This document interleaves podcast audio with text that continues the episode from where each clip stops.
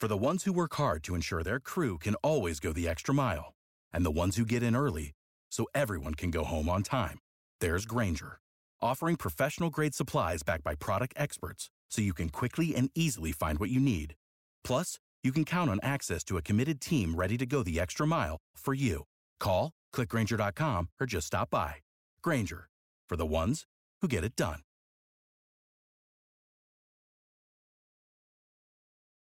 I'm April Davis alongside Rich Jones here on Jacksonville's Morning News. We are following this breaking news out of Jacksonville's west side. Two children shot early this morning. A six year old boy is dead. Quite frankly, it's absolutely heartbreaking. Um, you know, I, I hate it. Our detectives hate it. That is the sentiment from the Jacksonville Sheriff's Office this morning, as well as so many across our community, as this marks the 10th child killed by gunfire in Jacksonville this year. WOKV Sheifalika Bhatnagar reporting live from the scene. Sheifalika? Hi, April. I'm here at the public housing apartment complex called Hollybrook off of McCoy Creek Boulevard and West Beaver in Lackawanna, where this shooting happened around 1:30 a.m. this morning. A 12-year-old girl was also shot, as well as a 29-year-old man. They have non-life-threatening injuries.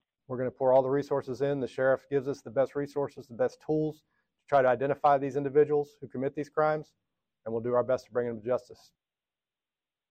I spoke with one resident here, Sierra, who says that she's shocked and grieving the loss, and this was an unjust crime. She says that the management here at the HUD housing development seems to not care about their residents with cameras that are broken around the complex, as well as just a lack of community involvement.